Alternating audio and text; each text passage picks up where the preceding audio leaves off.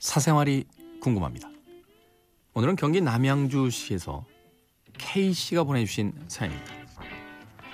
안녕하세요 K. 여름이 비와 함께 오는 듯 말 듯 하다가 가을은 느끼기도 전에 추운 겨울이 성큼 다가왔습니다.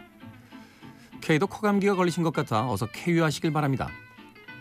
하늘 높은 줄 모르고 오르는 캐질의 인기와 폭풍 같은 사연 속에서 저의 사연을 기억 못하실까 염려되어 전 사연을 한 줄 요약해드립니다. 저는 곧 병역 특혜를 마, 마무리하며 클라이밍 센터에서 연상을 만나 결혼 이야기로 생각의 차이 때문에 고민을 털어놓았었습니다. 그렇게 시간이 지나 서로 너무 조급해하지 말고 시간을 가지며 격차를 줄여보자라고 결론을 짓고 잘 지내고 있었어요. 그러던 어느 날 그녀가 저에게 말하더군요. 한 달만 서로 떨어져 있어 보자고. 이유인즉슨 당신과 함께 있으면 너무 행복한데 결혼하면 이겨내야 할 것들 이겨낼 수 있을 만큼 당신을 사랑하는지 잘 모르겠다. 말하자면 주말 부부나 거취 문제 같은 거예요.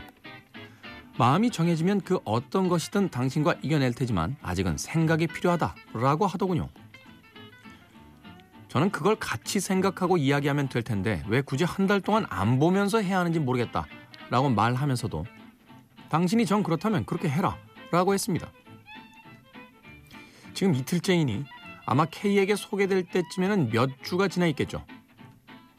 그 사람의 마음도 이해는 되지만 제가 마냥 기다리는 것이 맞는 것인지 아니면 마음을 정리해야 할지 잘 모르겠습니다.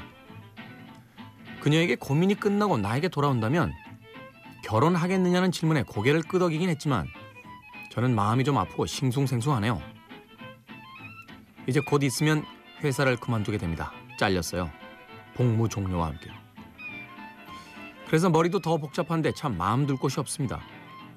K의 위로와 조언 부탁드립니다.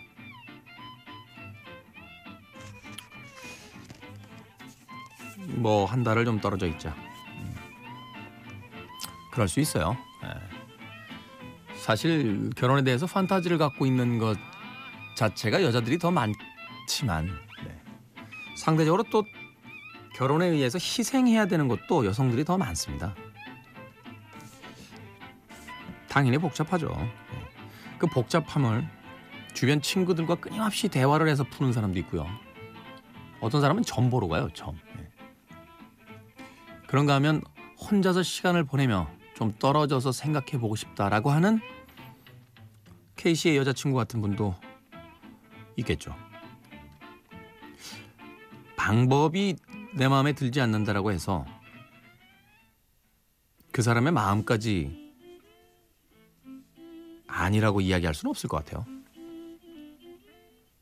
만약에 상황이 거꾸로 돼서 저 같은 경우도요. 나 정말 혼자서 조용히 생각 좀 해보게. 우리 한 달만 떨어져 있자. 뭐 그럴 수 있을 것 같아요. 네. 그때 만약 제가 결혼하기 전이라면 네. 여자친구가 알았어라고 대답해줬으면 좋겠어요. 지금은요 서로가 서로를 괴롭히면 안 되는 타이밍이에요. 왜냐면 굉장히 극도로 예민해져서 뭔가를 생각하고 있는 시기이기 때문에 여기서 어, 상대를 괴롭히게 되면 이게 문제가 복잡해집니다. 본질은 사라진 채 그냥 짜증 때문에 일을 그르치는 경우가 생길 수 있어요. 일단은 기다리십시오. 그리고 여자친구가 돌아와서 어떤 이야기를 하면 그 이야기를 듣고 다시 K 씨가 생각해 보세요. 답은 간단합니다. 말하자면 도저히 결혼 안 되겠어 라고 하면 어쩔 수 없죠. 잡는다고 문제가 해결될진 잘 모르겠습니다. 좋아 결혼해 라고 하면 그때부터 K씨는 고민하면 되는 거예요. 결혼을 해야 되나 말아야 되나. 결혼 어렵습니다. 해야 되기 때문에 하지는 마세요.